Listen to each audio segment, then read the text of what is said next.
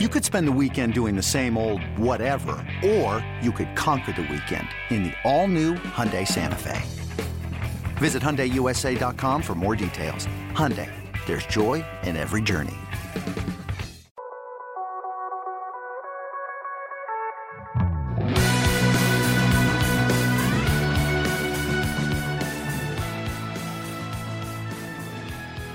Welcome back to the MLB.com StatCast podcast. I'm your host, Mike Petriello, joined here by MLB.com national editor Matt Myers. It is our first show in a couple of weeks, and let us explain why. We have for a while thought it might be time to do a little rebranding on the show, a new name, get some new voices on here. We've been kicking this around for months, actually. And then, as the baseball labor situation ground to a halt, and as far more important things in the world uh, came to light, it really felt like a good time to take a pause and we had kind of intended to do that and then relaunch the show maybe in July or when we got closer to a potential opening day. And we still plan to do that. But since we do have good baseball news, which was in the last couple of days, um, you know, an agreement to start the season, we figured it was time to at least do a quick show before we did the whole rebrand. And we should at least point out we don't know how the season or spring training or anything leading up to it is going to go. The coronavirus is still a huge problem in a lot of places. Uh, we hope for the best, we fear the worst, and I think all we can do right now is dig into some baseball and try to analyze what we know because if the season, you know, runs through its full 60 games, it's going to be weird. I know some people don't like weird. I'm here for the chaos of weird baseball, and this is going to be the weirdest baseball anybody can see. Um, so, Matt, if you're out there, I, where do you start? Like, I, I think people see like a 60 game season and feel like maybe it's not legitimate. Like I've had people tweeting me saying, "Well, if my team wins the World Series, I won't count it." And to that, I say, I, I would like you to check back with me in October. If your team is celebrating, are you going to pretend that you didn't care? Because I still feel like, uh, even if it's not the season we may have wanted, if we are able to have a season this year, anything that you may disagree with about baseball rules means things have gone phenomenally. Wouldn't you agree?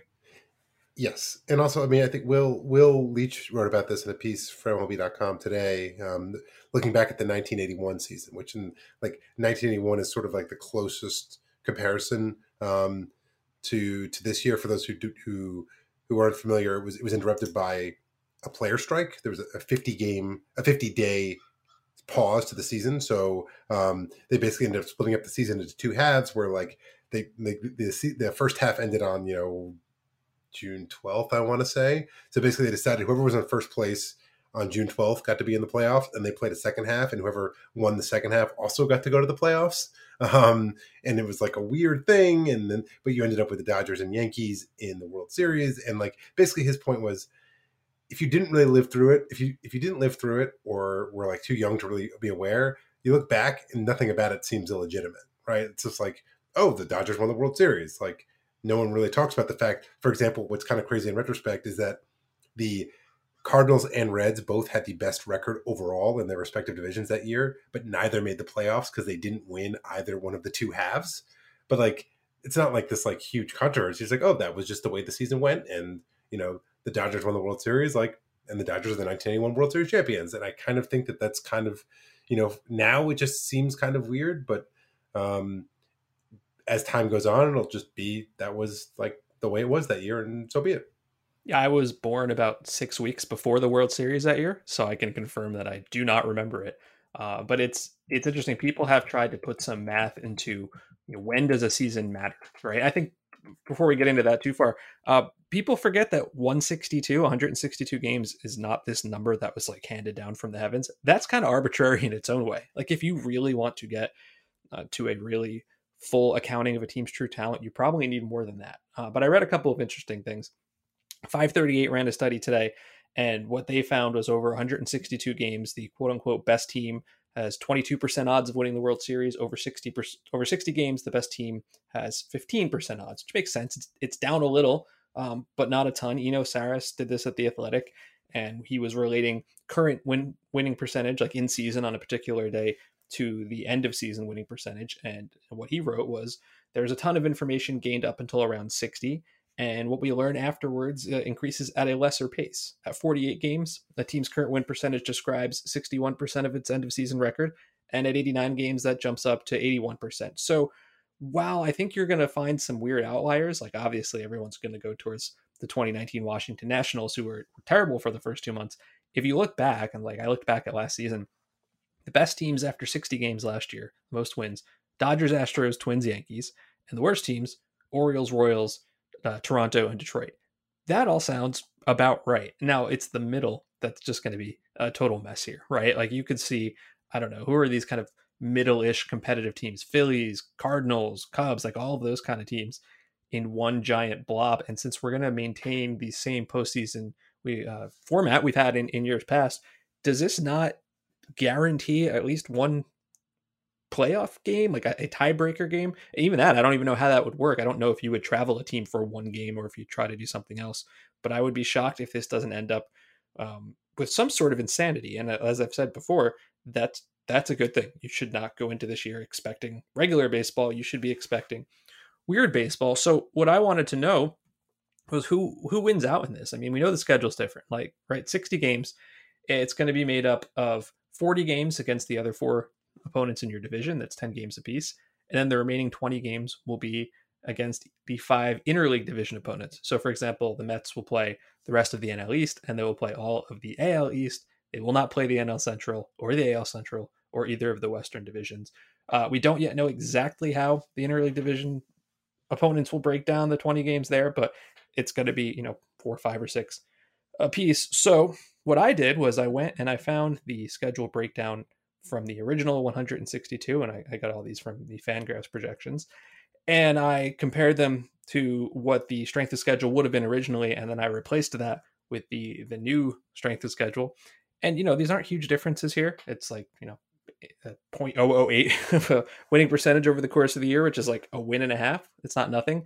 And what I was not at all surprised to find is that the central teams will all benefit from this because uh, the American League Central, the bottom of it, is pretty weak. So, for example, if you were to take the Brewers, the Brewers and the Reds, I think, really benefit because um, they get to play the Tigers, who aren't going to be very good, and the Royals, who aren't going to be very good, and they don't have to play the Dodgers or the National League East anymore. You know, it's funny if you think about the the Twins, for example, um, and then you think about the bottom three teams in the AL Central. I know the White Sox are going to be decent, but they're not going to be great. They originally would have played those three teams, I think, about 35% of the time. And now 50% of their schedule is going to be against those teams. It's not going to make or break anyone's season, but it is interesting to see like there are real meaningful differences here. And if you are a team in the Central, you are probably pretty stoked. Uh, unfortunately, I'm sorry to say the team that gets hurt the most here, the Orioles. I'm sorry, Baltimore. They did not need a tougher road, and uh, now they have one. They have to play a greater share of their season against the Yankees, Red Sox, and Rays, and obviously they can't play themselves. So I don't think this is going to change the playoffs entirely, but it's it's fun, right? It's different than what we thought it might be, and that is something I think to watch uh, going forward here. And, and don't do not sleep on the White Sox. You know, on on uh, on you know on on Fangraphs they did uh, Dan Szymborski did his um, Zips projection. So he projected the standings for a 60 game season and he compared it to what the projections were back when he ran them um, back in February. And the team, because of obviously the the, the you know the variance uh, is increased in a short season, but the team that sees the greatest increase in in both its uh, playoff odds and its uh, World Series champ winning odds is the White Sox. Um, so that kind of speaks to their, you know, we, we, we talked about them a lot in our offseason podcast about them being kind of a um, a team with a, a, a very high, you know, a very you know maybe not feast or famine team, but one of the more high variance teams, and and and uh, they are definitely uh, very well positioned to take advantage in a uh, in a sixty game season. That is one team that I am like really. I said this in the off season. I'm really excited to to to watch. Uh, for me, I think it's it's the Rays. Now, nobody who knows me would be surprised to know that I'm always interested in the Rays. But can you think of a team like over a short season that is better built to make some noise than a team with that pitching staff? Over a full season, maybe they're not as deep as the Yankees, especially the lineup. But if you think you're not going to have starting pitchers going deep into a game and you just need an endless amount of pitchers to throw, other than the Dodgers, are you thinking anybody can do that better than the Rays? Because I, I think no. I think that they are going to be really well set up for this. And with their bench and like having, you know, tons of platoon options and players who can mix and match in different spots and, you know, just to keep, just also just to keep, um, um, you know, it's, it's kind of a 60 game sprint and it's got, you know, players maybe not be able to hit the ground running. So while they will have, you know, they'll probably be, um, excited to play and, and you know ready to kind of go all out from day one, you know depth is going to be kind of important in a different way than it is over 162 game season of just making sure that players stay healthy and don't kind of like overexert themselves trying to um, you know squeeze every ounce of uh, every ounce of their ability out in the short season. So I think that yeah, the the, the Rays the Rays uh, certainly, but they, then again another team similar to the the White Sox, another team that people are, are excited to watch is the Blue Jays.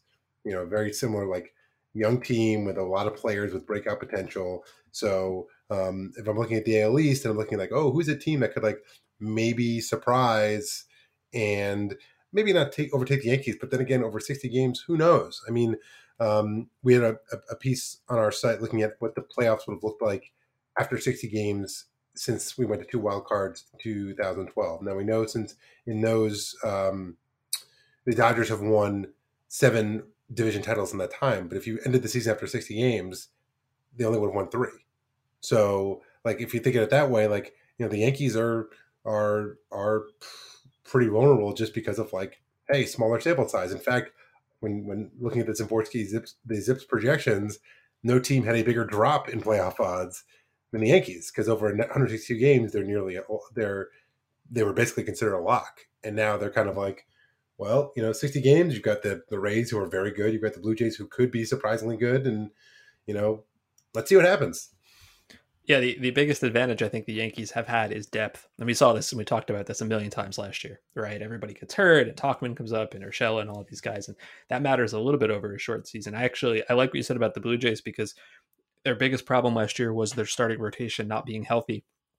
And I do not feel confident that anybody can really keep uh, Hyunjin Ryu and Matt Shoemaker and Nate Pearson all healthy together at the same time over six months. But over 60 days, maybe right? And if you can do that then suddenly that's very good.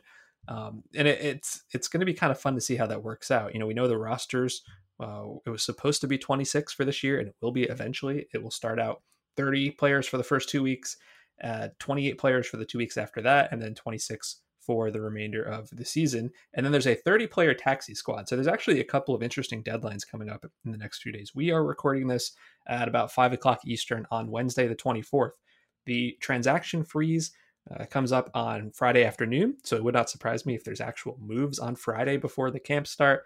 And then the Puig's going to sign somewhere, right? I mean, I hope so. Uh, the Giants have been rumored. I've been saying for like three years that maybe uh, the the Rockies should be after him, and you know we know that that unfortunately Charlie Blackmon uh, tested positive for COVID, so maybe that offers more room. I will be disappointed if nobody signs Puig. He reportedly had been offered a contract from one of the Korean teams, and he turned it down because he wanted to play in the majors this year. I will be sad if we have a season um, without Yasiel Puig. And then uh, the other deadline is the the 60 man rosters. So that's 30 active players, 30 members of the taxi squad will be due at three o'clock Eastern on Sunday. And I think that is going to be a really interesting thing to see because while there's no official word on this yet, it seems pretty unlikely we're going to have much of a minor league season this year. And if you have a top prospect uh, like a Wander Franco or even a guy who was drafted uh, just a couple weeks ago, and you don't want him to miss the entire season, you're probably going to throw him on the taxi squad, and that puts him like a heartbeat away from being in the majors. Like I think that's going to be really fun. I want to I want to see if any of the guys just got drafted will make it directly to the big leagues without any minor league time. I want to see if a top prospect you wouldn't have thought would make it up this year will make it to the majors. I don't know if that's going to happen, but I, I, feel like it it should. Like, w- will the Tigers go nuts and start with the rotation of Casey Mize and Matt Manning with Torkelson like in the infield? Probably not.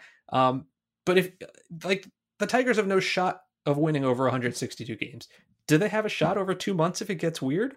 Sure, go for it. Like now or never, man. Right?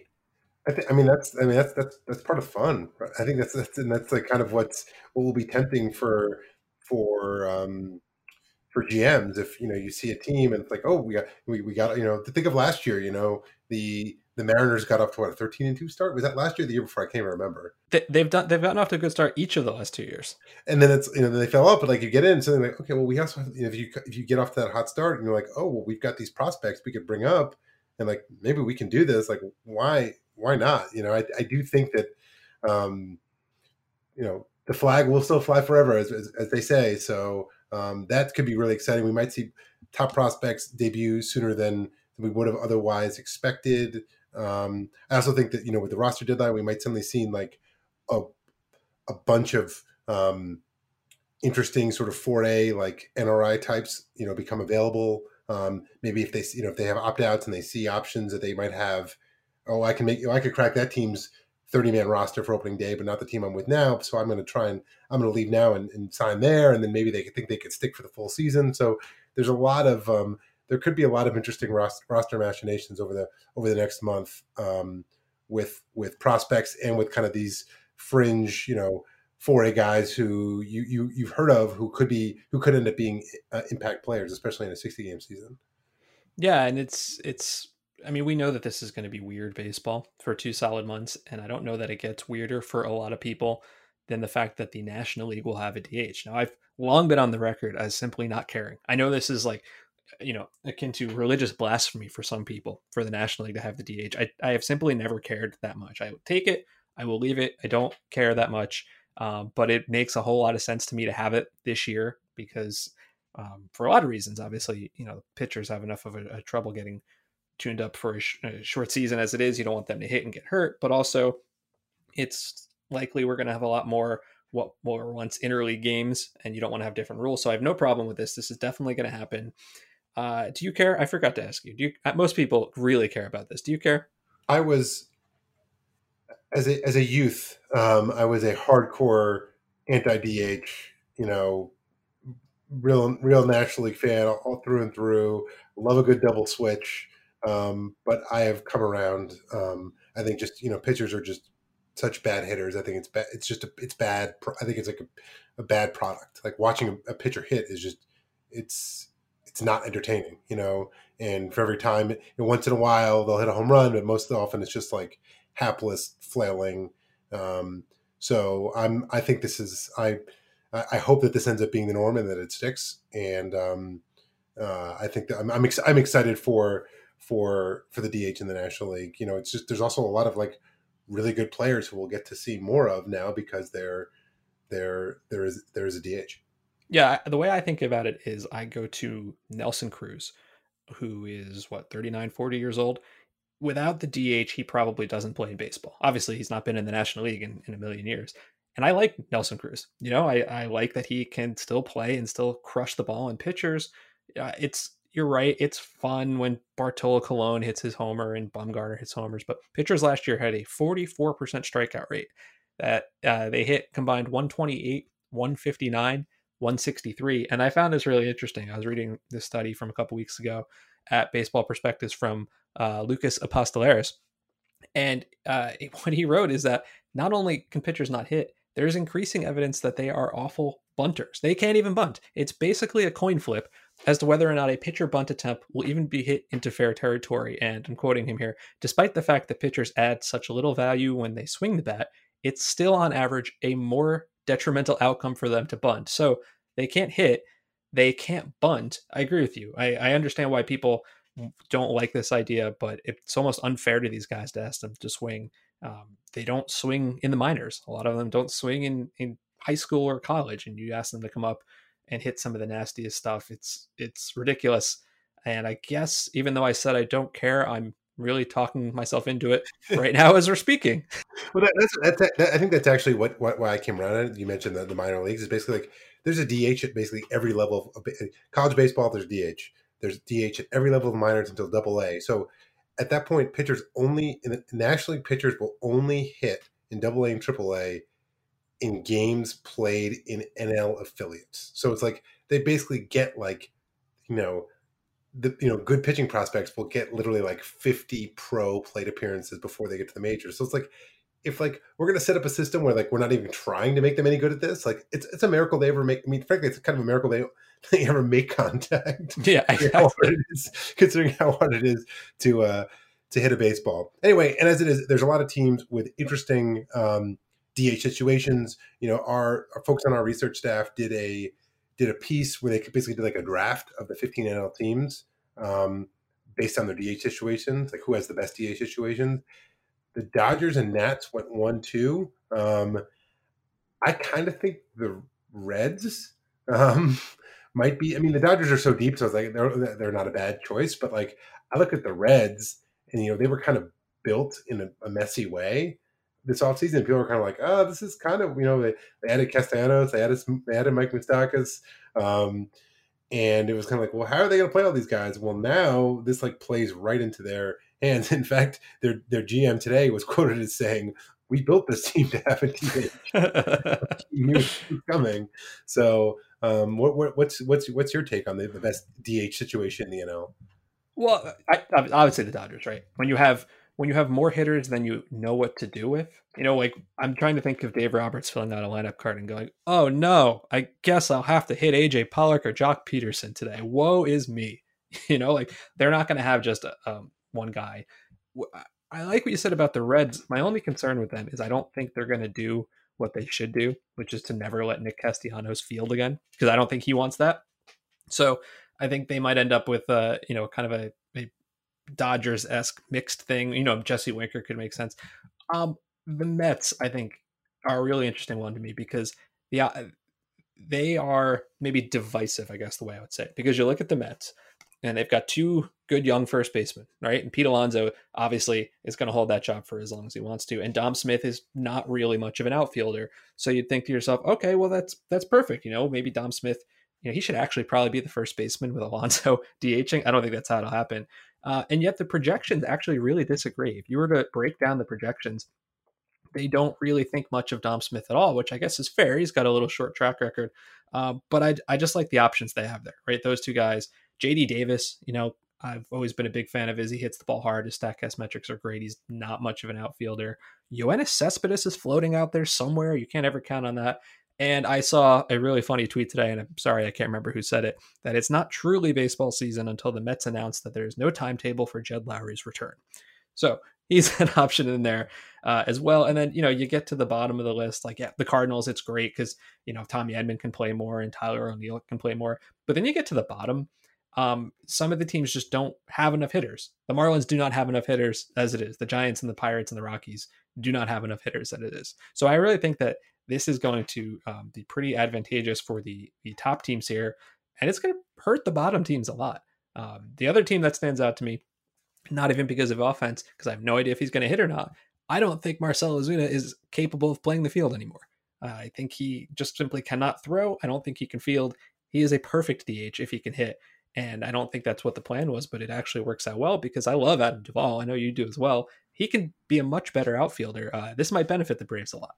Totally. Um, I think that it's you know Ozuna is sort of similar to to um, to Cespedes, who you mentioned, who's like kind of unrosterable in an NL team at this point in the traditional NL team. So like the DH, like okay, he actually you know you don't feel bad about carrying him anymore, and so it's um you know they're, they're those guys are in a in a in a similar boat. Um, so I'm I'm excited for the DH. I, I kind of hope it's here to stay. Frankly, uh, I can't my my like you know like 15 year old me is like gasping, you know, like I can't believe you just said that. But um, but the, the argument against it, it's everybody's like, oh well, it's strategy, right? You're you're taking away strategy. I, I don't think that's true. Like, is there strategy to saying, okay, well, pitcher on the eight hitter and pitcher sacrifice bunts? You know, that's not strategy to me. I actually like this better because now instead of taking out the pitcher because of his lineup spot, you're taking out the pitcher based on whether he's still effective or not. I think that's it's different strategy at least. It's not less strategy. Totally, could not agree more. Um, the other big rule change, right, is the um, extra inning, which I think is just going to be temporary uh, for 2020. Which is that starting in the 10th inning, there will be a runner. Each team, this has like been in the minor leagues for a couple years. Each team will start with a runner on second base to just basically just try and expedite the, the process and, and get get runs scored to uh, to uh, to to, fin- to finish finish up the game uh, quickly to, to to prevent really long games. What's your what's your take on this? Well, I, I can tell you, um, even beyond the NLDH, people hate this rule because it's so you've never seen it, right? With the DH, you've seen it in the American League. That's fine. And I, to be honest, I didn't love it at first either. Um, but I'm I'm coming around to the idea, and this is partially because uh, this has been in the minors for the last few years. Well, let me take a step back here for a second. This this season, we do not need 19 20 21 inning games you know? You, the way that the the world is going to be the way that the season is going to be uh, you need to have these games have something of an endpoint. So i'm fine with this. I'm i'm fine with i was actually fine with ties. I know that would have been bandied around as well. I would have been fine with a tie. I don't care about you know uh, moving games along more quickly. I do care about games that don't go five or six hours right now. So for this season, I'm fine with it. I don't know if I want to see it long term, but I do like the idea that we'll get to see it uh, in this this season and, see what happens. Uh, worth noting, by the way, not in the playoffs this year. They will be regular extra inning games in the playoffs. I think that's a big deal. Um, one of the things I saw that sort of turned me around to wanting to give this a chance is since it's been in the minors, I saw a bunch of minor league broadcasters kind of tweeting about their experience with it, and you know they kind of seemed like they were in favor of it. I mean, it the the thing that makes extra innings drag to me is when nothing happens for four or five or six innings. You know, my concern here is uh, whether it's going to turn into bunt ball. You know, so if you have a runner on second and nobody out, are you immediately going to start dropping down a sac bunt to try to make it a runner on third and one out? And then is it going to be from the other side intentional walk ball? You know, are you walking the guy immediately to get to uh, runners on first and second and no outs and set up the double play? Because I don't. Those are strategic choices. There, are, there's reasons to do or not do any of those things. I just don't want to see that every single time. Um, I looked into some of the numbers here. So last year in the majors, and I, you know, I didn't, you know, just look at the ninth or tenth or extra innings. This is across all innings. So fine, this is imperfect, but it does quickly. Uh, when there are no outs and a runner on second, at least one run scores 60.7% of the time. When there is one out and a runner on third, which is what you would get after a successful sac bunt, at least one run scores 64.9% of the time. So you would read that and think to yourself, well, I should do that. Uh, but remember, that's a little misleading. It assumes a successful sacrifice bunt, which does not always happen. You can screw that up very easily. Uh, I I really, you know, kind of going back to does it make sense? JJ Cooper from Baseball America tweeted this out. 45% of games were resolved after one extra inning uh, in the final two years before the rule and 73% were resolved after one extra inning with the new rule. And I think for this year, as I've said, if the worst thing about baseball this year is a rule in the extra innings you hate, great, wonderful. Things have gone uh, super well. You know, uh, that's kind of the way I'm thinking about it right now. And then the other thing I wanted to point out, and I would be interested to see if anybody tries this, is what I'm calling the Billy Hamilton maneuver. So the way this works is that the designated runner will be the player, the hitter who made the last out in the previous inning, unless that happens to be a pitcher. So if you have Billy Hamilton up with nobody on and two strikes, now Billy Hamilton, we all know, is not a very good hitter, but if you were to look at his career, after two strikes, he has a 234 on base percentage. So 23% of the time, he'll get on base. I'm actually saying lower than that because that's all the time. And in this situation, he's probably facing a very good reliever. So let's call it, you know, 15 to 20% of the time he'll get on. And then you still have to try to score him will you just send in the please whiff sign so that he will start the next season on second base and make it incredibly likely he can score on a single? I know this is like 12th dimensional chess here, um, but would you consider that if you were a manager? I guess, but like you know, it's, it's, almost like you don't even need to send it the signal because he's probably gonna make it out anyway. So oh, you know, hey, oh. you, you, just said it yourself. You just said it, you know, like on O two count. So my guess is it probably won't be uh, much of a much of a factor. But it, you know, I mean, certainly when the season begins with a 30 man roster, you're going to see you're going to see speedsters on like that first like expanded 30 man roster. The question is if like when we get down to 26, if teams are still going to keep you know sort of a, a, a designated runner type um, on the roster more so than than they normally would, kind of for this purpose because you, you could you could directly pinch run them uh, in that situation if you had a Billy Hamilton on the bench for extra innings and like just how valuable valuable is that is that player. Yeah, I, I do wonder um, when you have a 30 man roster to start, and you have to assume starting pitchers are not going more than three or four innings, right? Is this a 17 man pitching staff? I guess I don't know if they're going to make rules to to do that, like how many pitchers you're allowed to have. Because that was originally supposed to happen this year. I'm not I'm not clear on if that's going to happen this year as well. But there are going to be a lot of pitchers. You know, it'd be kind of fun to.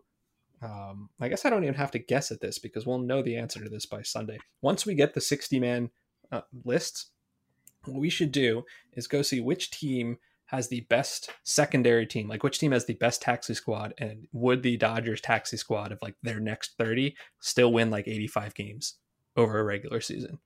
Because I bet you they have a lot of guys who, you know, Ross Stripling's their number eight starter. He probably would have started opening day for the Angels if that trade went through, right? Uh, some other things to keep in mind. So I know this seems like 36 years ago, but the three batter minimum for pitchers uh, is still around. I don't think that's going to actually happen in spring training, but during the season, Um, that's still true. An interesting wrinkle I didn't realize until the other day. I got this note from ESPN's rule analyst Rich Marazzi. If the pitcher faces one or two batters and ends the inning, he can be replaced. Everybody knows that. It's three batters or the end of an inning. However, if he faces one batter, ends the inning, comes back the next inning and faces a second batter, you can't replace him until he faces the third batter because you've basically forfeited your but he ended the inning right when you chose to bring him back. I didn't realize that, and I'm glad I, I learned that. So that makes sense. thank sense. you, Rich Rich Marazzi. Um, we've talked about this rule on this podcast before. I'm excited for this rule. To me, it is to me it's a really interesting strategy. So um, uh, I'm I'm uh, I'm all in on it. The other thing that's kind of uh, you know kind of wild um, is thinking about all the players that were going to miss opening day, who are now like the original opening day, who are now like back after three months. I like had totally, as I mentioned this to you earlier today on Slack, like I had totally forgotten about that weird Eugenio Suarez injury because it the pool like, oh, two lifetimes ago. Um, yeah. But he's back. He, you know, he's scheduled to be back, and like there's plenty of other even like bigger names who are now scheduled to be back for opening day, like you know Justin Verlander and Giancarlo Stanton. So um, among many, many, many other big names. So that's kind of cool. I mean, obviously, obviously, probably in in in in summer camp or whatever they're going to be calling it. Um, they should call it summer camp. other injuries will probably arise, but the idea of like seeing um, seeing some of these names who are going to miss opening day who are now be ready is is is it's pretty cool. There's some guys I forgot had gotten hurt at all. Yeah, yeah. The Verlander one is the one that stands out to me because the Astros, as strong as they're they're still going to be, that starting rotation looked kind of thin. You know, so now it sounds like he might be ready to go. Uh, what you're referring to is is Matt Kelly, one of our researchers, came up with this list of 25 guys. You know, Stanton, Verlander, Ohtani, uh, James Paxton is a good one. But um, what I realized is I was looking down this list. You know, he, he came up with a really good list. Like Rich Hill is a great one, right? You figured he was going to miss half the season, and maybe that won't be a problem anymore. Do you know who I didn't see on this list? Who? Aaron Judge. And that's not because Matt missed Aaron Judge. It's because, as far as I'm aware, there is still no real information about that rib that seems like it's been bothering him for forever. You know, like, uh, do we do we know anything about that? I, I, was just. It's been very like the information has been very very vague. Um, so um, I think if um, if there was certainty, the Yankees would be like crowing about there being certainty. So I mean, my guess is that probably not. Doesn't mean he won't. He wasn't. He he won't be ready, but um, you know, it's not. Uh, it's not clear. Yeah, and, you know, really, the other thing about that is because the season is so short and an injury that may have cost you a couple weeks on the injured list last year may end your season now. You know, if you have, uh, let's say, an oblique strain, and maybe that costs you two months, right? That's the entire season. Uh, so that I think that's going to be something to watch. You know, guys who are getting hurt, and that kind of finishes them for the entire year. Like I said, everything here is going to be weird. There's going to be a trade deadline. It's going to be August 31st. Uh, uh, I'm not sure. Uh, you know, I love making guys move to new cities in the middle of this, but you know, obviously teams are going to lose guys to injury and they're going to need to patch things up. You have to be on the roster by September 15th if you're going to be postseason eligible. It is kind of funny with like a shortened season that, you know, usually the trade deadline is what two thirds of the way through the season, and now this will be, you know, you're joining a new team like a month before the playoffs, which could be really interesting. Um, I really do think we're going to see moves like on Friday. Teams have not been able to make moves in months, and I think that's going to be exciting. And then the season will start in a little over a month from now. I mean, fingers crossed, obviously, that everything goes well. But I was really encouraged by how many players you saw on social media being excited and tweeting out gifts and just saying, I can't wait to go play. And I, I think it's going to be a lot of fun. I think it's weird from my perspective, and you're, you know, I'm sitting here in New York City, knowing that there's going to be two spring trainings in my city, and I can't actually go see any of them in person.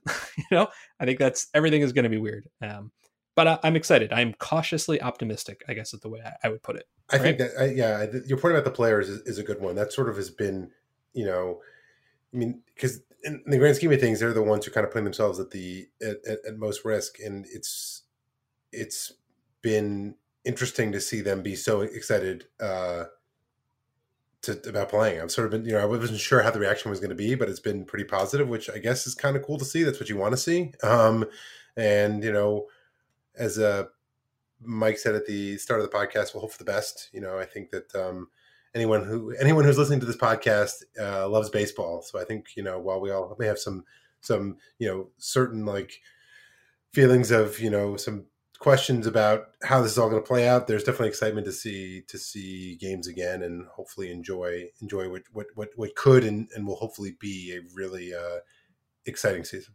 Yeah, and, and we should say there are going to be some players who choose not to participate. We're already seeing that in the NBA. You know, whether it's because of their own health issues or they're just they're uncomfortable with it. Hopefully, not too many, but I would almost guarantee there'll be some. And I would say we should support those decisions. You know, we have seen how many times over the years where a guy misses a couple of games to go be there for the birth of his child, uh, and Goobers give him a hard time. I do not, I do not want to see the social media feed of any of those players who choose not to to participate. But uh, that is a decision I would I would totally respect if they did that because we are living in I would like to say like the most uncertain times, but that hardly even sums it up. But anyway, we do have baseball, or at least we have plans for baseball. Uh, as we said, we are very soon going to rebrand this podcast. It hasn't been a Statcast show in a while. Uh, we're going to have some new voices. We're going to have some new fun things. And hopefully, very soon, we'll have some new baseball to talk about. So, thank you very much for listening. Uh, we really appreciate it. This is the MLB.com Statcast podcast. Catch you soon.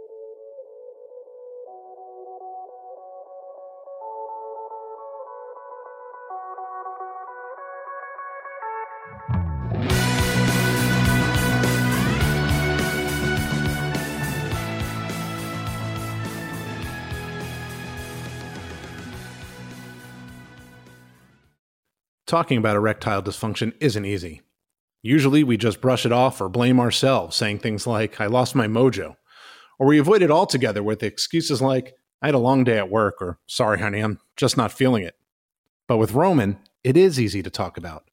With a real healthcare professional who can prescribe real medication, it's simple, safe, and totally discreet. With Roman, you can get a free online evaluation and ongoing care for ED, all from the comfort and privacy of your home. The healthcare professional will work with you to find the best treatment plan. If medication is appropriate, Roman will ship it to you with free two day shipping. The whole process is straightforward, simple, and discreet. Getting started is simple. Just go to getroman.com slash MLB and complete an online visit. Erectile dysfunction used to be tough to tackle, but now there's Roman. Complete an online visit today to connect with a healthcare professional and take care of it. Go to getroman.com slash MLB today. If approved, you'll get $15 off your first order of ED treatment. Roman is the official partner of Major League Baseball. That's getroman.com slash MLB. Getroman.com slash MLB.